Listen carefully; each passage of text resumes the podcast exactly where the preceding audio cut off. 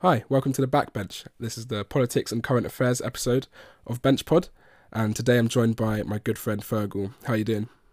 I'm good, thank you, Sam. Thanks for having me on the podcast. Uh, today we're just going to get straight into the news.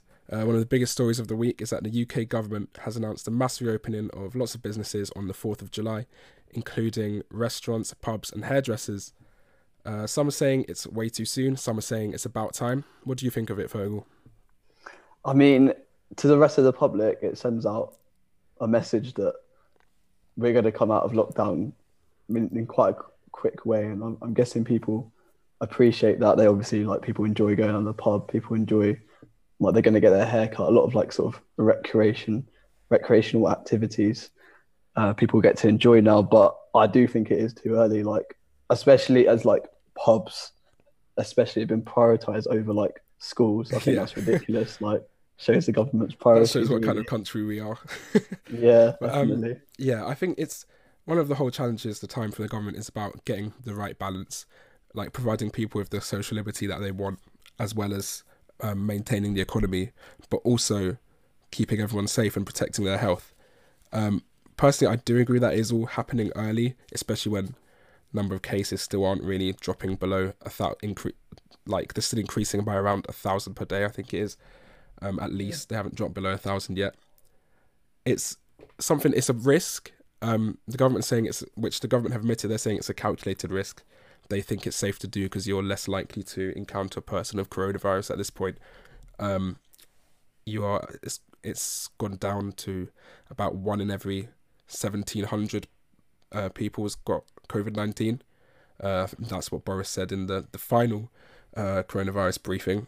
What do you think about them abandoning the daily coronavirus briefings? Because I thought they were, I thought they were really necessary at this type of direct direct way of communicating with the public. Obviously, they were drawn up and stuff by the government, so you would only mm. they were only communicating certain information, and they weren't saying all the things that everyone needed to hear, which was often asked by some journalists. But um, yeah, what do you think about them getting rid of those? I think uh, I'm a bit torn on it. I think at the start, I think it was very important. Like I think people really know how serious it was, um, and I think that's probably one of the, the reasons why you could say they should be kept, so people realize how important it is. But at the same time, I feel like people people just kind of ignore it, especially if it's from a minister that's like say the environment secretary or someone that doesn't have yeah. Like if it's not from Matt Hancock or Boris Johnson, you don't really take it. Yeah. Well, yeah. You don't take it seriously anyway. I, but like, yeah, I mean, I I watched quite a few of them. I watched most of them actually, but I know for the general public as a whole, they weren't mm. going to be that interested when it wasn't one of the bigger ministers or the prime minister himself taking the press no. conference. I think you're right. Yeah, I think with the like, it's important that the scientists go on there, uh, and like they should be able to really like show how important and how cautious they are about like re- like reopening everything. But yeah, people aren't really interested. The problem is people really aren't really interested in it, and people kind of just want I don't know yeah. more entertaining TV. I think. Yeah. Um, the government also announced that restaurants and pubs and those kind of places will only be able to open with uh, they announced the relaxing of the two meter social distancing rule to what they're calling one meter plus, which isn't one meter plus in terms of distance, it's one meter plus mitigations to prevent the spread of coronavirus, such as uh, like glass or glass screens, those kind of things between tables or something, or and uh, only table service, staff wearing masks, those kind of things. Um, it's a bit weird now that they're, that they're doing it now. Yeah, yeah. Um, a lot of people are asking if if it if it's safe to do it to one meter. Why didn't we have that at the start? When realistically, mm. it isn't. It really isn't that safe at one meter. Um, yeah, what do you think about that? Yeah, well, I didn't know until until just before the podcast when you told me about the actually the details of the one yeah, meter plus. It's rule. not clear at all. Mm. That's been a theme. yeah, yeah, definitely. I think that's the problem. I don't think people, I don't think people are very clear on what that means, and I think when it's when you say two meters to one meter plus, people don't care about details. People are just going to get.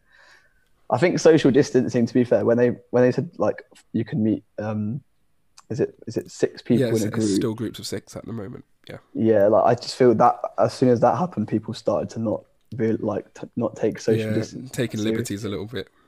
Mm. And I feel sorry for the people that are on like having to keep their shops open to like keep them running, like the corner shops, particularly like you know, not not all the corner shops have glass screens. Some of them do, some of them don't. Like Yeah. the government kind of sort of makes it very homogenous, but I don't think everyone has like can can get like some sort of Yeah. thing to make it one meter plus.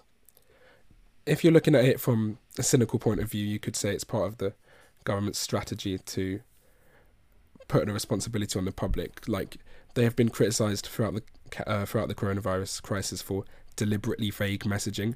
So Yeah. the responsibility is put on the public. And if there is any backlash towards the government, the government can say, "Oh no, we told you to do it. You just interpreted it the wrong way." Um, I think that is a possibility here. I wouldn't put it past the government for doing that. But um, yeah. They probably said they're following the science or something Yeah. like that. Um, moving on to the next one, uh, Robert Jenrick, who is the Secretary of State for Housing and Communities, uh, he overturned government planning decisions to protect the interests of a Tory donor. Um, I'm sure you have a lot to say about that one, Fergal. I mean, yeah, it just really shows. I mean, there's a book by Owen Jones. I think it was, uh, I think it was written in like 2013, 14 time, uh, called "The Establishment" and how different parts of the sort of political establishment sort of um, work together for their like vested interest. And this is like a real case of that. So it really shows how like the UK has become a sort of US system with this sort of this uh, Tory donor Richard Desmond like donating money to the Conservative Party. Like I think it was I think it was two months or no sorry two weeks after um, after this application had been overturned, and he was seen with Robert Jenrick at a at a yeah, uh, Tory meal, fundraising meal. So it really does show you like sort of cozying of the establishment. um, interesting that Boris has chosen not to sack him. Mm. Um, are you surprised by that at all, or not really after the Dominic Cummings scandal? Because I, from from the public's point of view, Robert, it's a bit, it's crazy to say that an elected, an actually elected MP who's a minister is is less valuable to the the prime minister than an unelected advisor. But you, some most people would probably agree that Jenrick is more expendable than Cummings, but to uh, to Boris at least. But Boris Johnson has chosen not to sack him. Yeah, I mean, I think, yeah, I, I do. I think Robert Jenrick is probably more expendable than um, than Dominic Cummings, Wh- Which is a sad state of affairs if one of your senior ministers is yeah. more expendable than an unelected advisor. advisor. Yeah, I, I agree with that.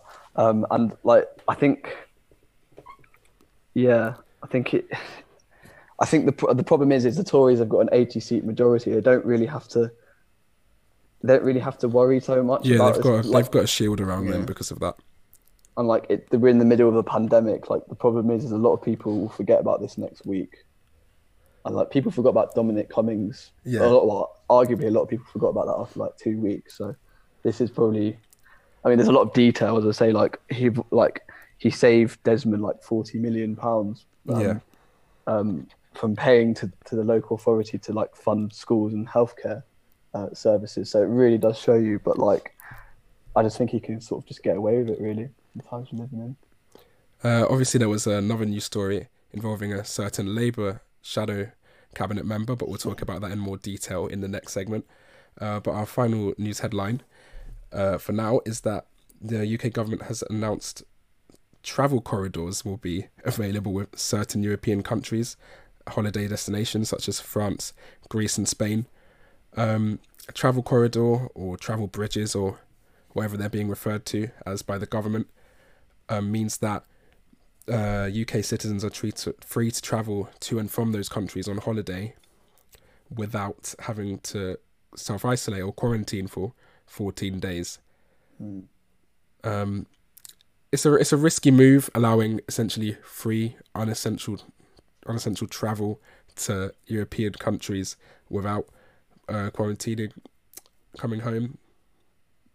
It's it's a real risk. I'm not sure that many people agree with it, although I'm sure many people are desperate to leave the country and go on a much needed holiday for a lot of people. Um, yeah, I think, I think, um, obviously, that's another example. I think of Boris Johnson. Like he he wants to give good news as quickly as possible to people. Yeah. Like he doesn't want to focus on, he doesn't want people to focus on how badly the government's handled the sort of whole health aspect and the number of people that have died. So he wants to focus on yeah reducing the meter, the two meter to one meter plus. And I think holiday particularly like. I, I mean, I know other countries have opened their borders, but they did handle the, the health aspect of the virus a lot better than Yeah, we did. yeah, I think so. I think, and and also there's there's sort of this thing of obviously there's Portugal and Sweden. I think that um, the, the cit- uh, UK citizens can't travel to. yeah. Um, Portugal is because of an outbreak in Lisbon. Yeah. they're still getting less daily cases a day as a whole than the UK, but Mm. um, there's been a an, an outbreak in Lisbon, and Sweden is because uh, they haven't had a, any real lockdown there. There's, the Yeah. cases haven't been massively high. They haven't been out of control, but there's a higher infection rate and lower testing, which is why the infection rate is looks quite high. And and but, Yeah. um, yeah, those countries are off limits as for now. Um, but I you think it's inaccurate. Yeah, sorry, sorry. so uh, sorry, you mentioned um, Boris Johnson bringing good news to people, and they have been treating him like the the bearer of good news recently. Um, he was unavailable for like a lot of the press conferences. He was only doing about one a week, and that was usually when he was announcing um, that lockdown restrictions were being eased. So Yeah. portraying Boris Johnson as the as the person who's always going to bring good news is what the Conservative Party want at the moment Yeah. because he was his net favorability rating was rapidly declining. Um, a couple of recent polls from Survation and Redfield Wilton, which I'm getting from uh, at Britain Elects on Twitter, they've both had the Conservatives increasing by a point to uh, Redfield Redfield Wilton have them at 44 percent, and the Conservative and uh, sorry Survation have them at 43 percent, um, uh, with Labour six uh, six and seven points behind respectively. I think that's a fairly ac- that isn't seems to be an accurate representation of what's going on now, especially with the Conservatives increasing as Boris is announcing that all these all these great things are happening to the country as he as he wants it to be seen. Um, it's not so much of a mountain to climb for Labour anymore. They they've still obviously we'll talk about it in a bit, but Starmer's changing the whole image of the Labour Party, and I feel like it will be a bit of time before we see them on par with the Tories in in the polls.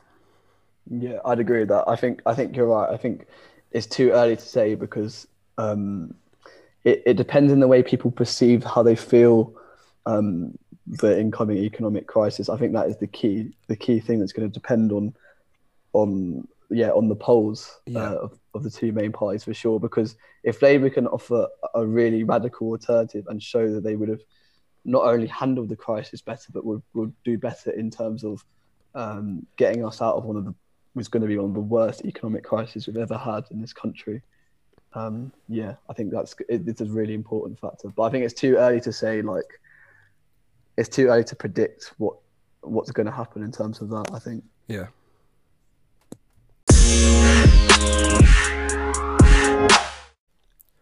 Uh, for the next segment, we're going to talk about Rebecca Long Bailey's dismissal from Labour's shadow cabinet. Rebecca Long Bailey was the shadow education secretary, and she was dismissed from her position as a result of her retweeting an interview uh, from the Independent with Maxine Peake, which contained which contained an anti uh, well what is being called an anti-Semitic conspiracy theory, claiming that U.S. police learned their some of their detention tactics when arresting citizens from the Israeli Secret Service. Um, me and Fergal are both Labour members, so we both have a lot to say about this issue. Um, I'll let you go first on that one, Fergal.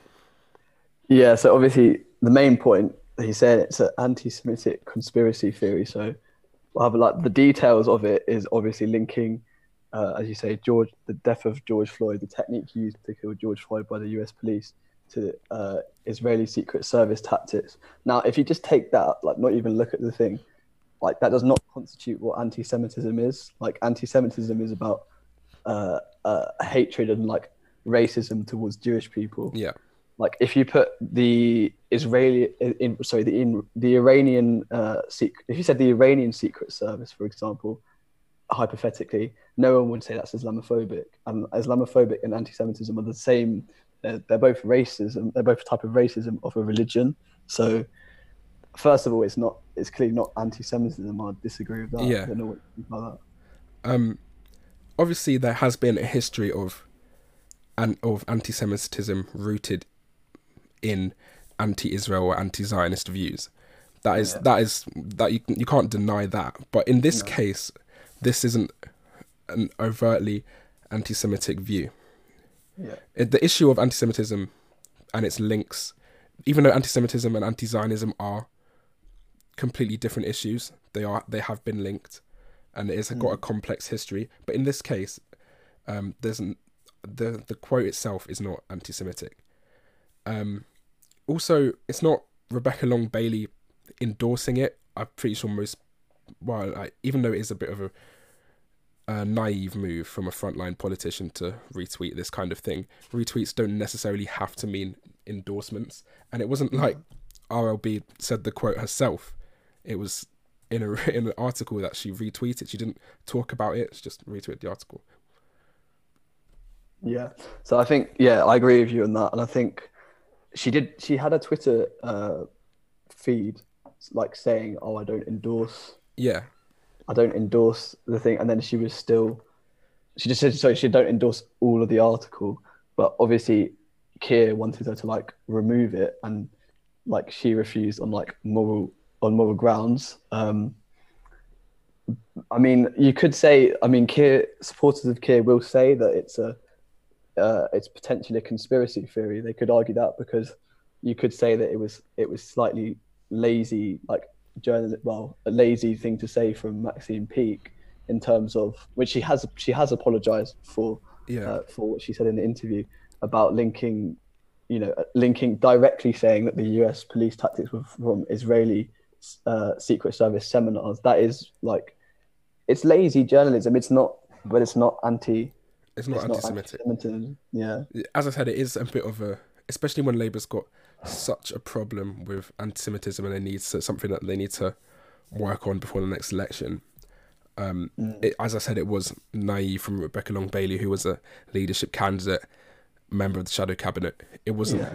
She. It wasn't. It was a mistake to retweet the article. So I personally, I think she should know better than that. yeah. But I'd agree. Not in terms of on a on a personal level, but in terms of her being a frontline politician. But that being said, there are so many issues with her being sacked here. Um, first one is one of the main ones, which is why a lot of people are angry at this. Is that for a lot of people, it looks, it appears as a thinly veiled attack on the left wing of the party. Um, the the uh, when Jeremy Corbyn was leader, he's built up an image uh, of the party, socialist, a party of the left, which is what Labour traditionally has been. Um, and Rebecca Long Bailey was one of the, you know, she is a follower of Corbynism. She was viewed as the called the Corbyn continuity candidate during the Labour leadership election, and for Keir Starmer to use you to, for her to be the person who takes the fall in this situation, it looks as Keir Starmer is using an, the and campaign against anti-Semitism as an excuse to remove one of the most prominent socialist members of the party. Yeah, I mean, like, yeah, as you say, like, it looks like it is a bit of an overreaction considering we're it- it's definitely an overreaction. yeah like the next election is is not until tw- like 2024 like if you're trying to appease the electorate and not because there's a thing that many people many labor members have argued which is that the left of the party like like to talk about the issue of israel and they would rather focus on um, issues affecting like everyday working class people's lives Yeah. you know austerity cuts to public services uh, lower wages uh, insecure uh, job contracts. Jo- the list could go on, um, but you can't you can't then say that by then conflating anti-Semitism and anti-Zionism Yeah, uh, in a way, and and also um, uh, you need to take action on the, me- the members who have actually the minority of members who have actually said uh, blatantly and overtly anti-Semitic things. I think like anti-Semitic statements. yeah, exactly. Um, we have to. We do have to see it from both sides. Um, from Keir Starmer's point of view, he's he probably seeing it as killing two birds with one stone here. Um, it's an ex- he's using Rebecca. He's making an example out of Rebecca Long Bailey, using her as to as, as a as a show to show that he's um tough on anti-Semitism, which is something that he made a priority when he became Labour leader. Also using her as an example to show that Labour is absolutely moving away from the image that Corbyn built when he Yeah. was when he was um, Labour leader, which is pro- in in terms of Labour winning back favourability with the voters that Corbyn lost. It's a it's a it's a you could say it's a good thing. Um, obviously, some of some of Corbyn's staunchly leftist policies were going to have to be abandoned when Starmer came in. If Labour are to win an election, that's everyone knew that. But getting rid of one of the most prominent left wing members of the party s- says a lot about Starmer. Like he's that he's prepared to attack the left of the party, and the, what again what a lot, a lot of people had an issue with with was that the campaign group of left wing Labour MPs uh, requested a meeting with Starmer to discuss Re- uh, Rebecca Long Bailey's dismissal, and he declined that request.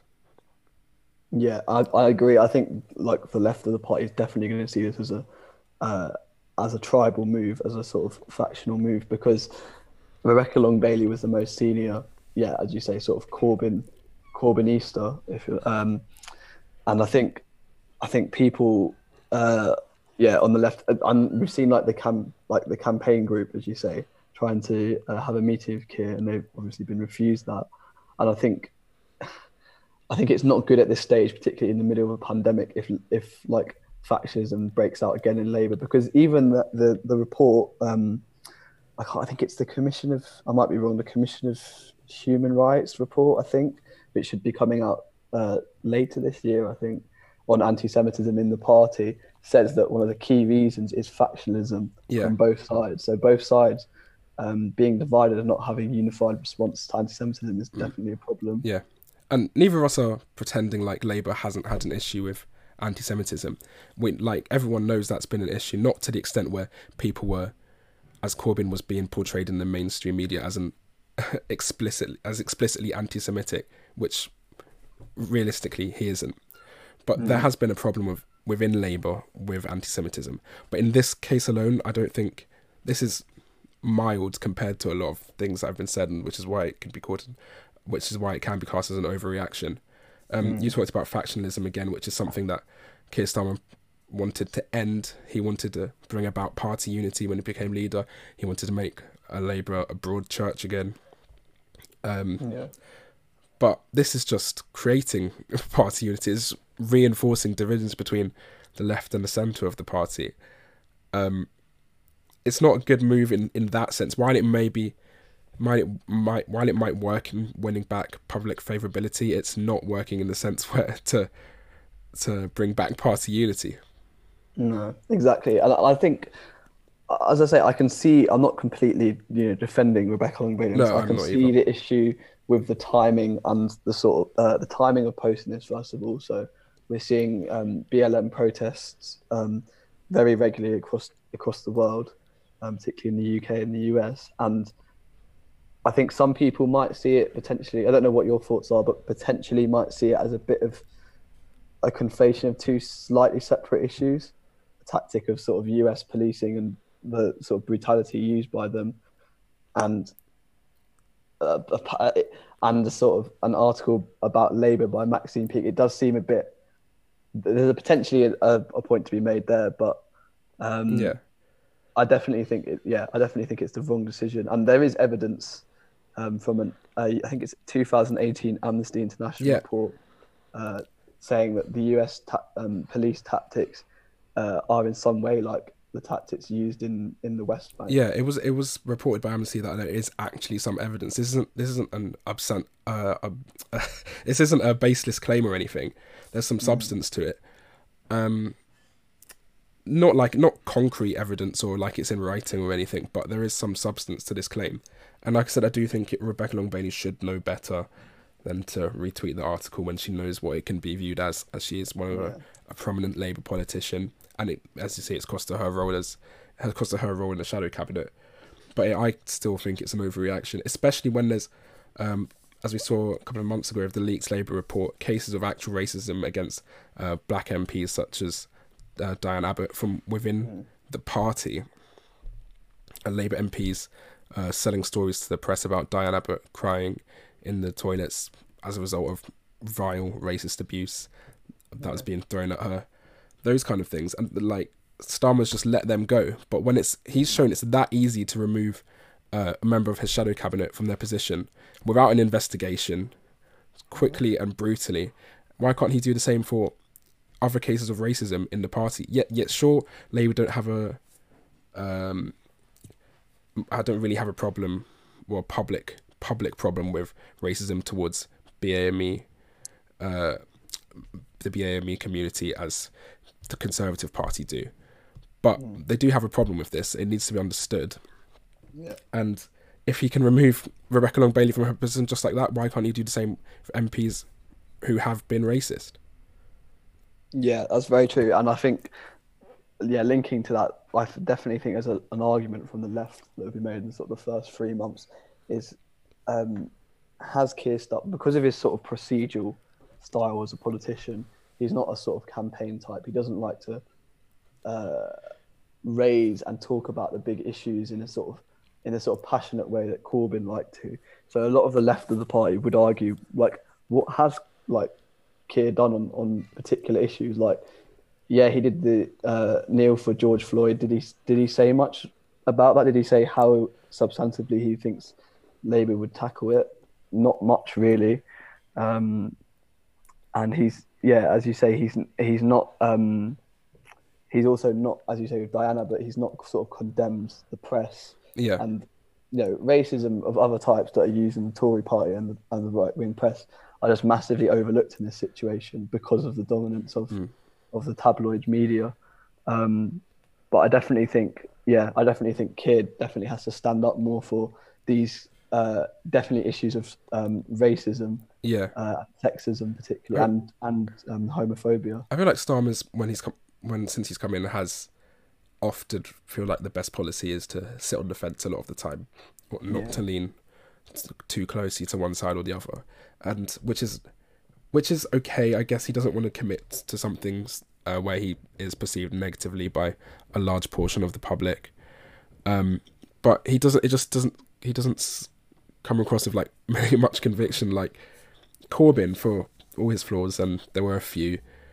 But he, he was a man who always stood by his principles. You can t- you could see that he wanted to make actual change. He was in the job that he does mm. because he wanted to make a difference.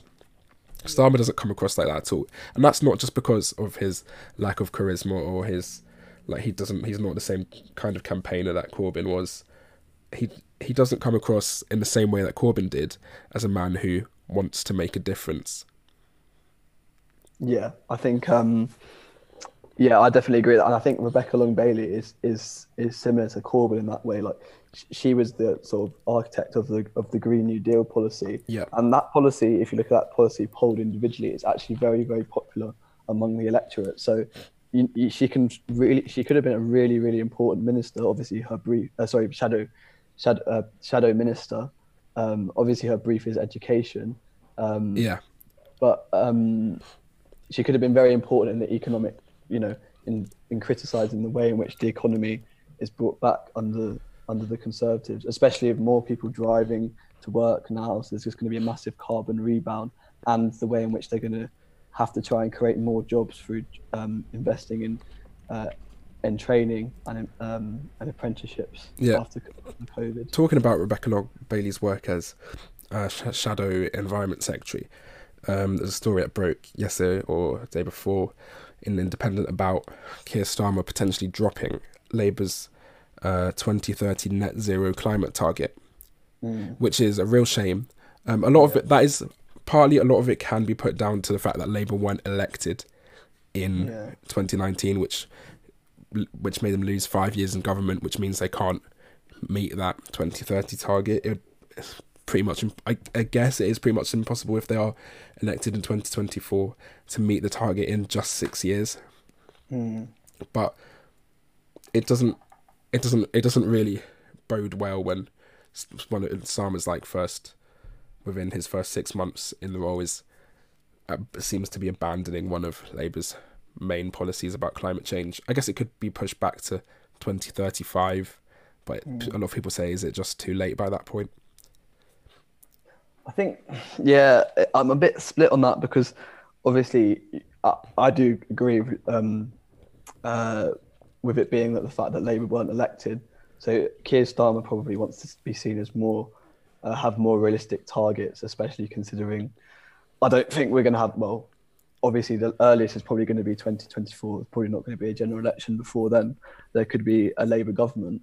Uh, and even that, it would be a massive turnaround for Labour to win, uh, to get back into government.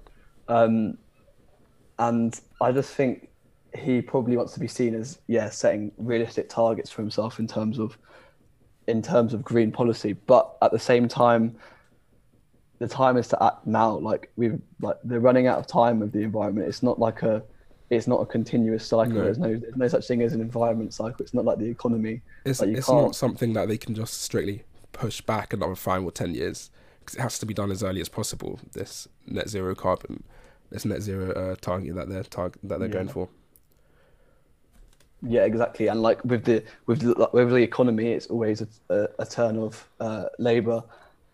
Uh, Labour introduce economic reform, and then the Tories overturn that with their own reform. It's a cycle. You can't yeah. do that with the environment. Like, uh, eventually, like it, it's going to be like it's going to be way too late. And I think it, it is already becoming too late. Like, there's definitely a limit on on the time in which we can act. So, yeah.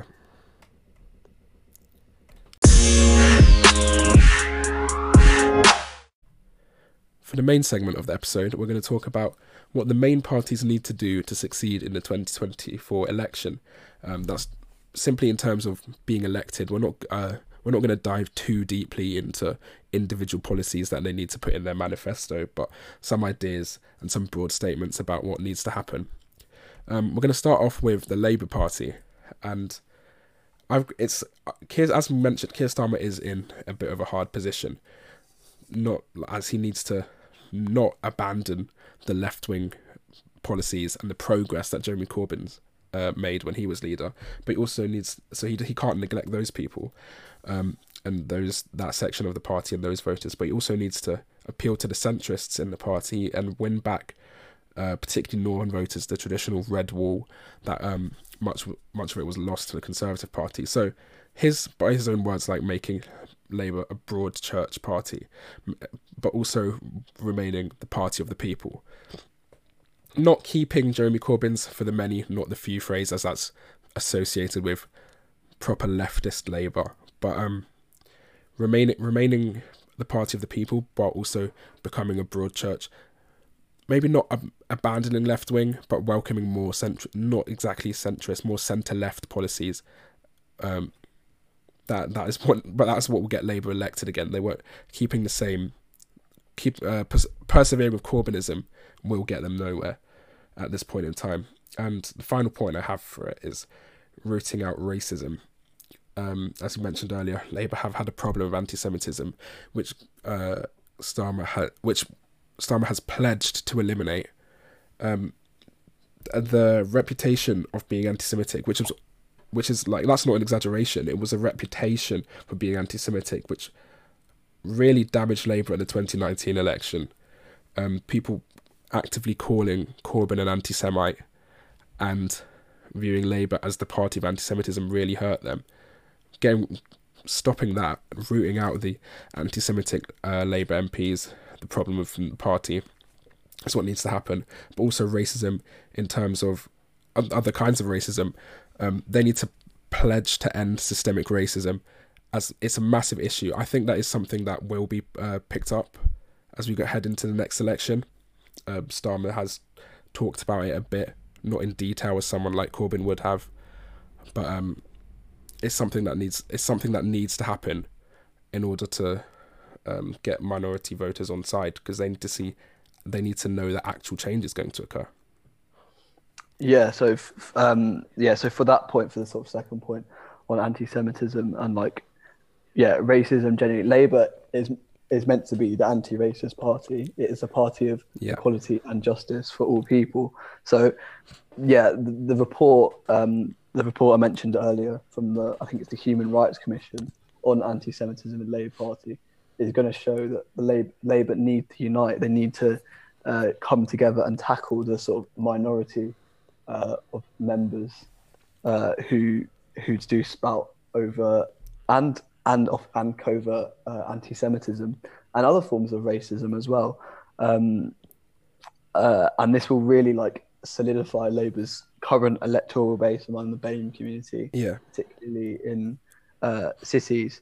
Um, but also for your first point, this is a good opportunity for Labour to start uh, start early for 2024 on setting out their their their agenda, which is clearly very different to the Tories, um, particularly looking at a post-COVID economy, how that's going to work, and how it's going to benefit working class people, not the sort of com- compared to the policies that um, the Tories are going to are going to introduce um, post-COVID Yeah. um, which is I don't think are going to be very beneficial to working class people. Um, but also, yeah, working with other parties in Parliament, um, I think is going to be important because Labour have got an 80-seat Tory majority to overturn in Yeah. 2024. It's a mountain I to don't climb. think, I don't, yeah, I don't think they're going to win. Uh, I don't think they're going to win a a, majority. I think they're going to need either a confidence Mm. and supply agreement with several parties or, um, or some sort of formal coalition. Yeah. Um, Something. and No, sorry, yeah. carry on.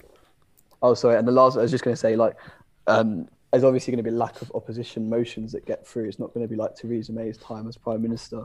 Uh, the Tories have got that majority, a big majority, and they can pass whatever they want. So Labour really need to set out their uh, opposite agenda to everything that the Tories do from now until 2024. Yeah, something that I uh, got down here is about, like you said, uh, like they need to improve relations with other parties of the left, particularly Lib Dems, who aren't traditionally a party of the left, but you know what I mean. They they are anti-Tory.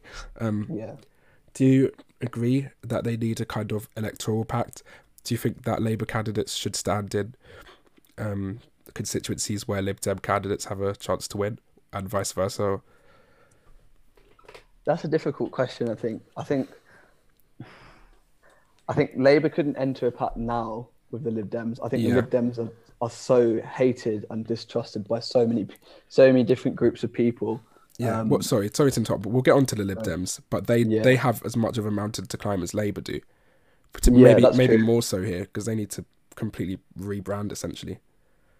Mm.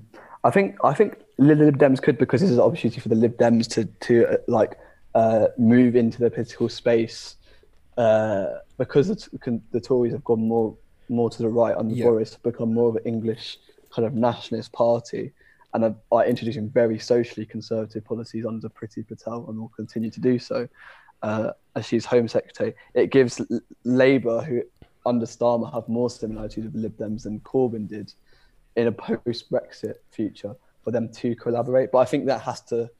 I think we need like the five years to see, to see what the Lib Dems, whether Yeah. the Lib Dems will change their positions on certain things. Um, just quickly going back to racism in in the Labour Party and what they need to do about racism in the country. That is something I was asked to talk about by uh, our friend Connie. Shout out to Connie.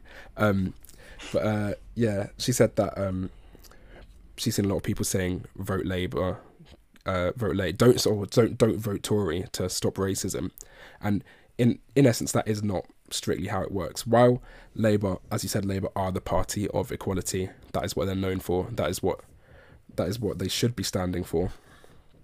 Um, as I said, there is cases of racism in the Labour Party, not just anti-Semitism, but as I mentioned with the leaked report from a couple of months ago that showed racism towards uh, black Labour members, like internal racism within the Labour Party, and due to the fact that we've only had Labour governments in the past, they haven't done as much as they should be doing to overturn systemic racism.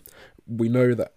I so I agree with Connie to an extent because um, it Labour needs to do more about the issue of racism, but anyone is better than the Tories with with in dealing with this issue. And don't get me wrong, less racist is still racist, but the to- nothing will change while the Conservatives are still in power.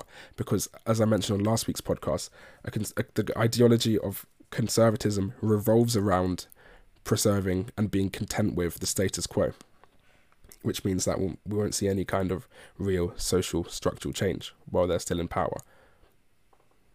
Yeah, I think um, I think you're definitely right. I think anti-Semitism is is just like the most. It's it's it's It's the issue. it it's, probably it's is the most prevalent. Yeah, it's the, it's the most prominent issue, but it's not. Yeah. By it's by no means the only issue. Yeah, I think the the problem is is too many people have this kind of divide. They say that the the only problem of racism in the Labour Party is anti-Semitism, and the problem that the Conservatives have is Islamophobia or black, as well as black racism. But people don't. I think people sort of mistake that they put it in separate camps. And yeah, uh, there have been cases of, um, uh, you know, black racism in within the Labour Party, as you say, towards like Diane Abbott and like even by Labour members. Um, I think it was something about like her drinking a mojito on the oh yeah train or something. She got targeted for drinking a mojito on, on public transport. yeah, she was forced to apologise for it. Um, but yeah, I definitely think. Hopefully, the report that comes out will will look yeah. at other forms of racism within the party and make Labour more. Yeah. Uh, more of the active anti-racist. Yeah, that's that's that's the key point. Like actively anti-racist. Mm. Um, they are they have launched an inquiry into why um, coronavirus affects um, BAM, BAME people more. Uh, that's been spearheaded by uh, Doreen Lawrence, I think, Stephen Lawrence's mum.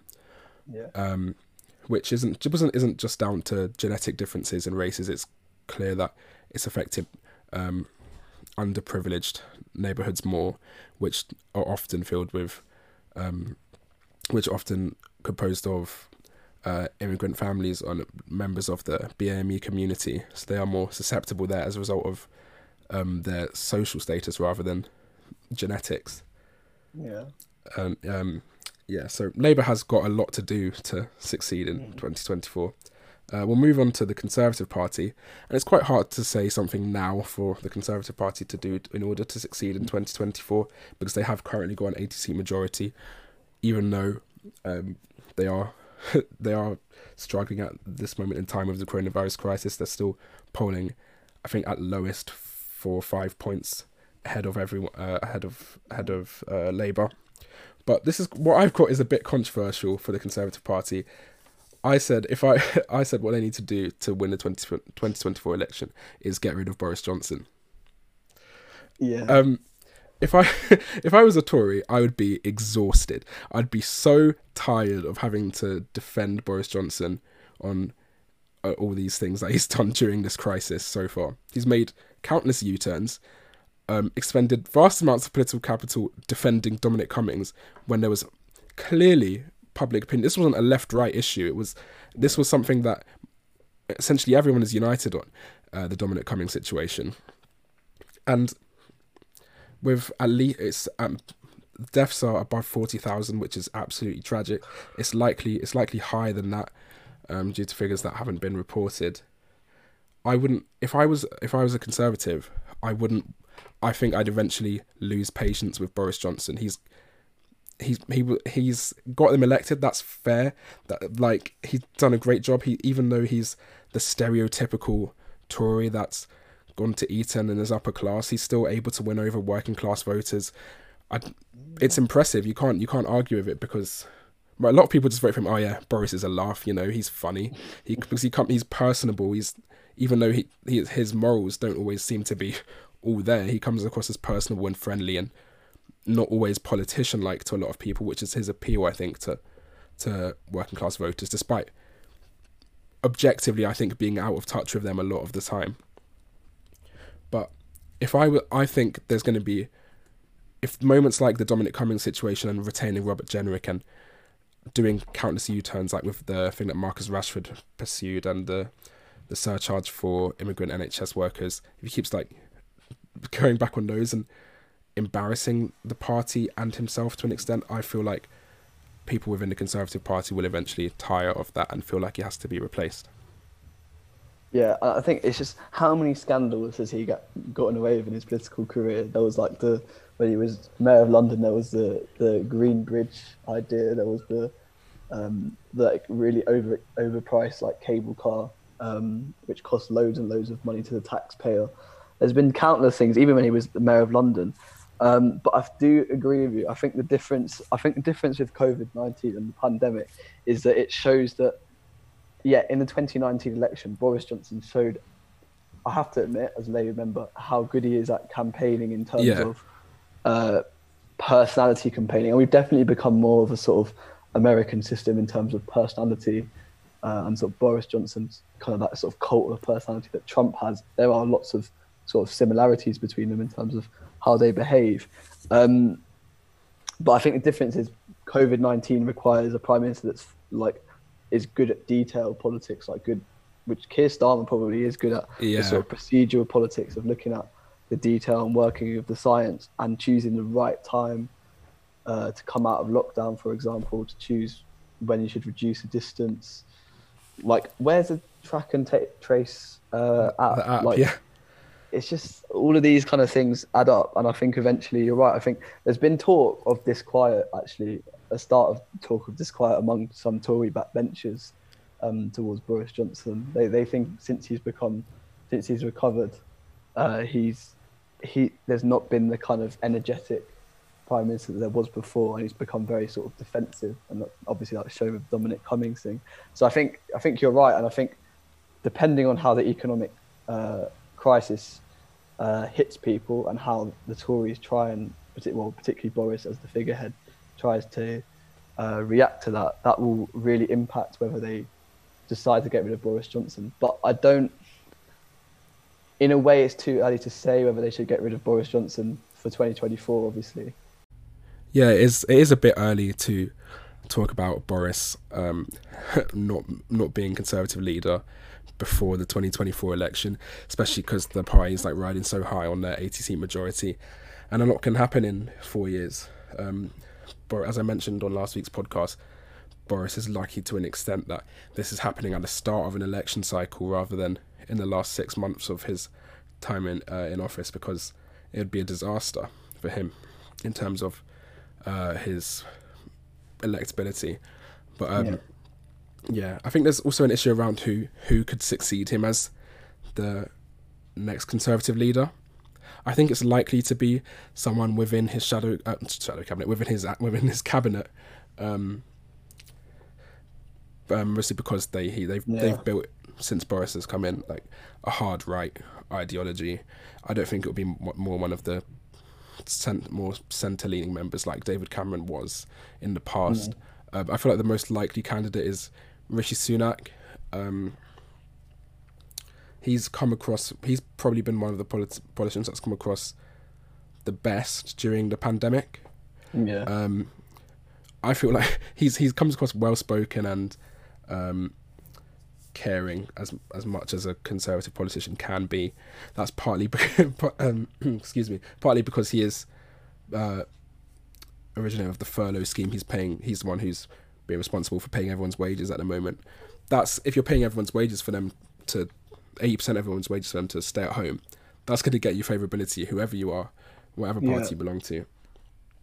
Um, it is a bit ironic, obviously, though, as Conservatives always talked about the magic money tree, which Rishi, Rishi, Oh, Rishi Sunak God. has now suddenly been able to find. But um, Yeah. he's come across very well um, during during the pandemic.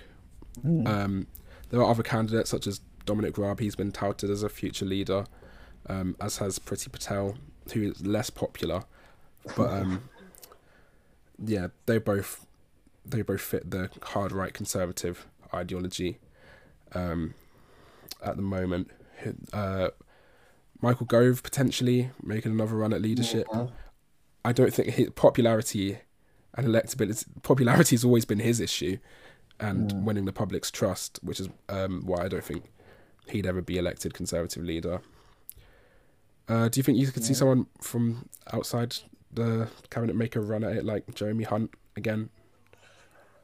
Yeah, there's been talks of um, Jeremy Hunt um, wanting to. Uh, he's been like helping Matt Hancock apparently recently, Yeah. like trying to help in what the plan is for, to get the NHS off their feet. So I feel like he might try and he might be trying to vie for a cabinet position to then help himself Mm. uh, potentially run for leader. Mm. Um, particularly with these doubts about Boris. Yeah, Um, as as much as much as I don't like Jeremy Hunt, if he, if he was Yeah. health secretary at this point, we'd probably be in a better position than we are now. Potentially, yeah. I mean, because he had that brief for so long. Yeah, Even I'll hold my hands up. Like he tried to shut the local hospital. yeah, it was that was a disgrace. But like, many other dirty things. But, But, um, um, uh, yeah, he that is this is all hypothetical as well. There's a, massive chance as well that Boris Johnson will stay in his position and leads the Conservatives into the next election. Um, Yeah. because he is a good campaigner. But um, yeah, I think I think I do agree with you on Rishi Sunak though. I think even if Boris stands in 2024, and even if he wins that, I don't think he'll then stand in another election after that. I think he would have, you know, achieved his goals of sort of Yeah. winning two elections on the bounce with a pandemic yeah, uh, after the first election victory. Um, and obviously that would make him the most successful Tory leader electorally since Thatcher.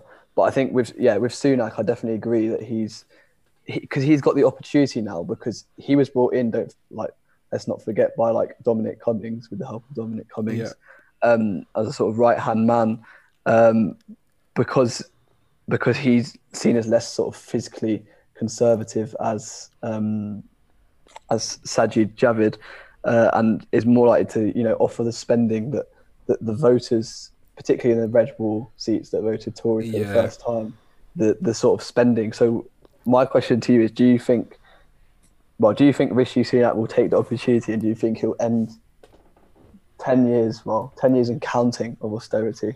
Um,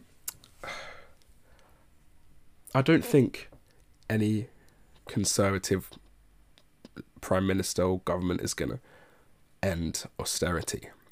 I think it would be reduced under Rishi Sunak because he's Yeah. shown the willingness to spend. He's not as fiscally conservative as as um, other members of the party of the cabinet.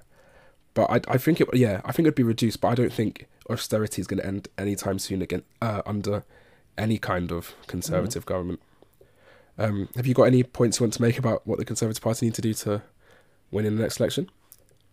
Um, the other thing was maybe like because they they are the conservative and unionist party, like obviously they would say they're the party of, of the UK, they're the party of the monarch, they're the party of tradition, Yeah, etc., etc.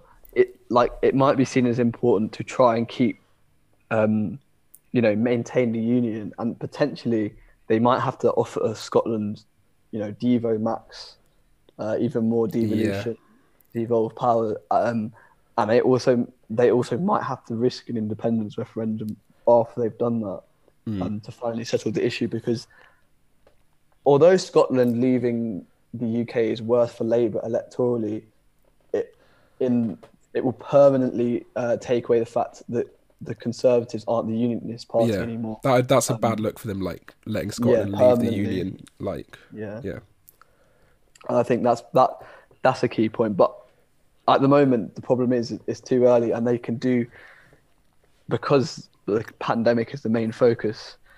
Obviously, they're going to have to react to that. and depends on the economic reaction to that.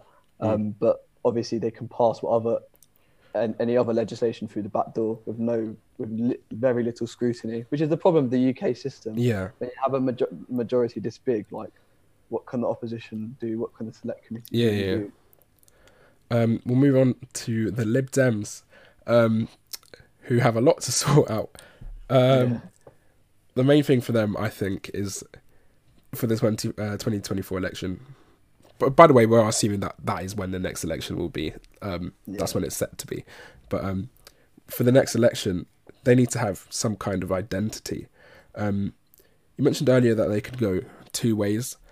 Um, I I agree with that. I think they need to decide whether because some of their uh, some of their MPs and members have been describing them. They want to be a. They decide whether they want to be a, radical progressive party, as has been suggested, um, or whether they want to be a, a genuine alternative in the centre between the Labour and the Tories. Um, as you said, they could move into the ground that some of the ground that's been left by the uh, by the Conservatives as they as they've moved further to the right. But um, yeah. if they want to be a radical progressive party, as we saw, they haven't really had many strictly radical uh, policies. I suppose outright revocation of Article 50 was a radical Yeah. policy, but um, Yeah. aside from that, they haven't really had that much of identity, uh, that kind of identity. I feel like mm, their success, more like more potential success, lies within being a genuine party of the centre. More kind of like if you if I use uh, Justin Trudeau's Liberal Party in Canada as an example of like big tent politics, where he, where he does literally attempt to sit on fence as much as possible with these kind of issues. Yeah. If he has like a broad over, if they have like a broad overarching, um, broad overarching policies that welcomes everyone into the, uh, into the Liberal Democrats manifesto, like they're they're not sticking to left or right, they're staying in the centre and trying to get votes Yeah. from both sides. Um, I feel like that's where success they get the most successful.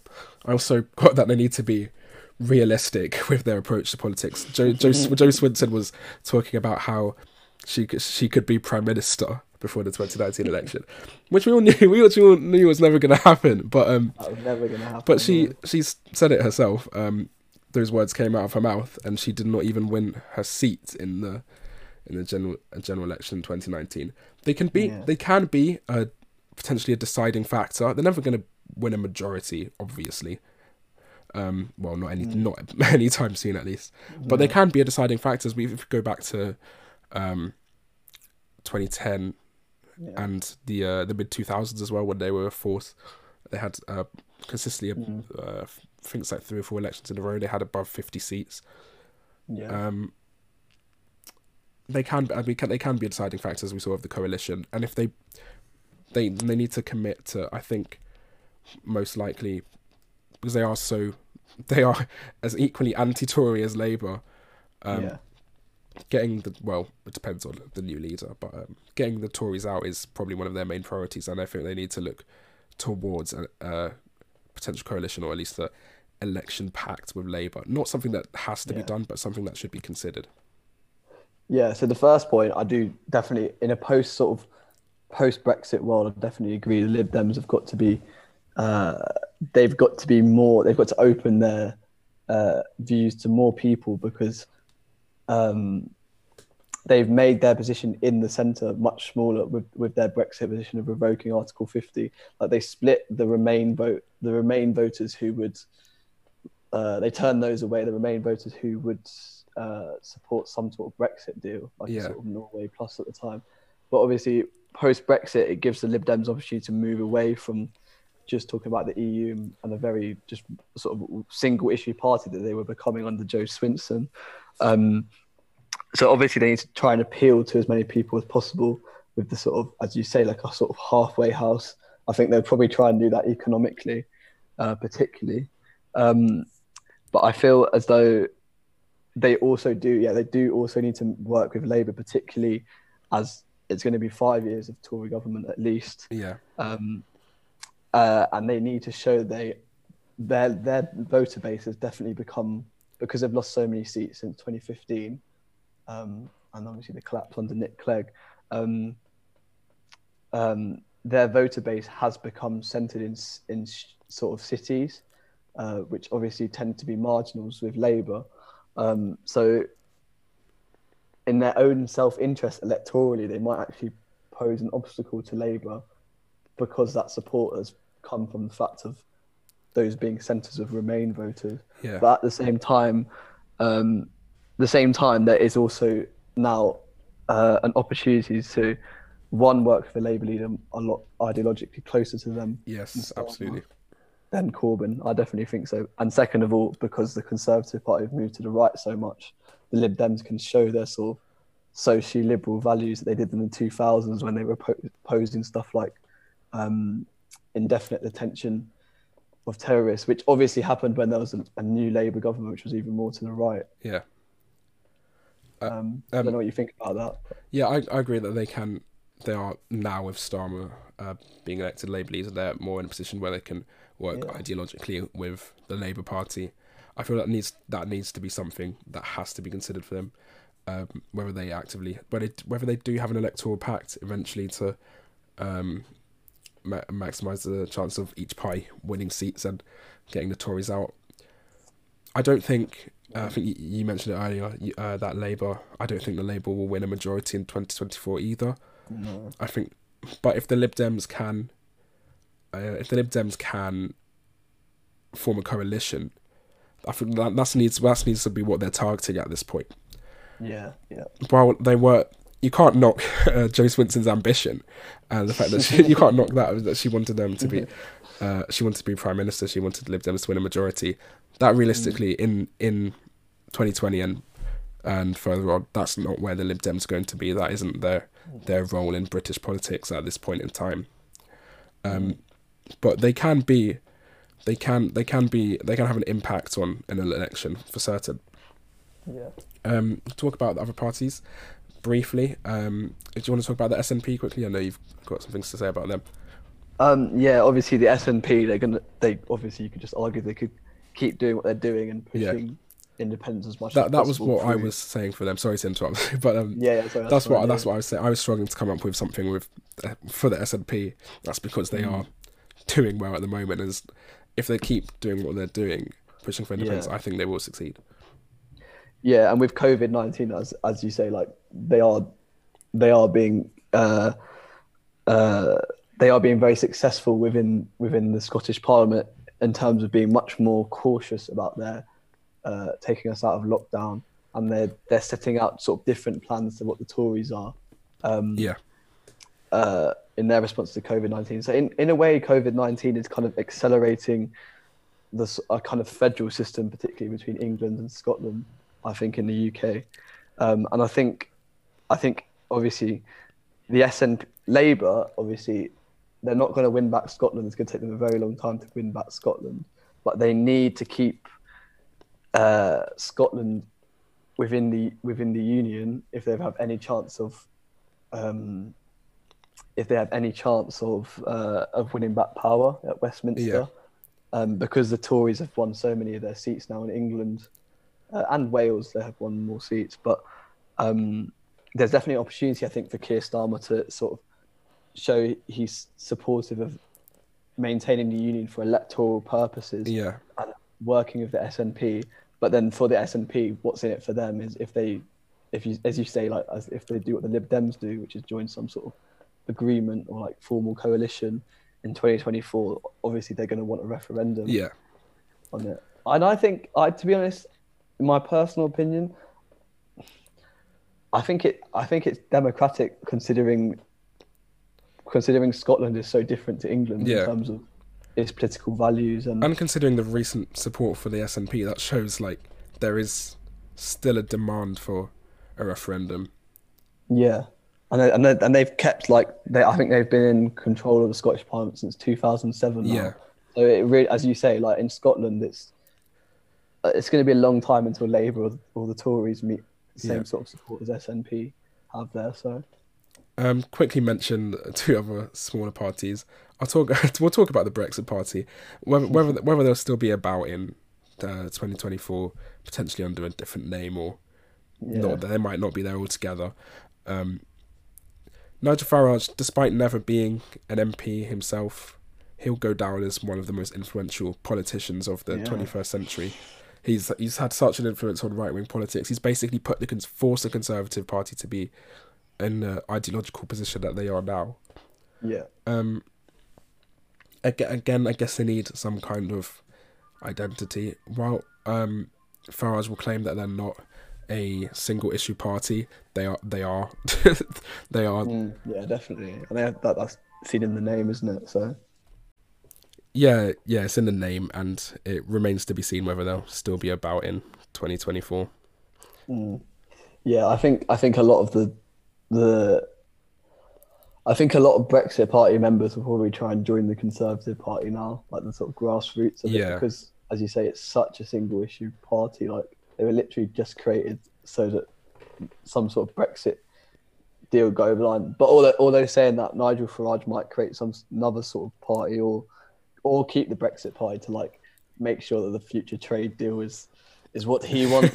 it's got to be a particular type of Brexit deal Yeah, all all of these like different parts of it. But yeah, I just really think it's um especially with first past post that was obviously showing them winning no, with no seats. that that sa- that says a lot um, about when what you said about conservative. Uh, sorry, Brexit party members joining the Conservative Party. That says a lot about where the Yeah. Tories are. As I mentioned, they've been forced to move to the right as a result of influence from people like Farage.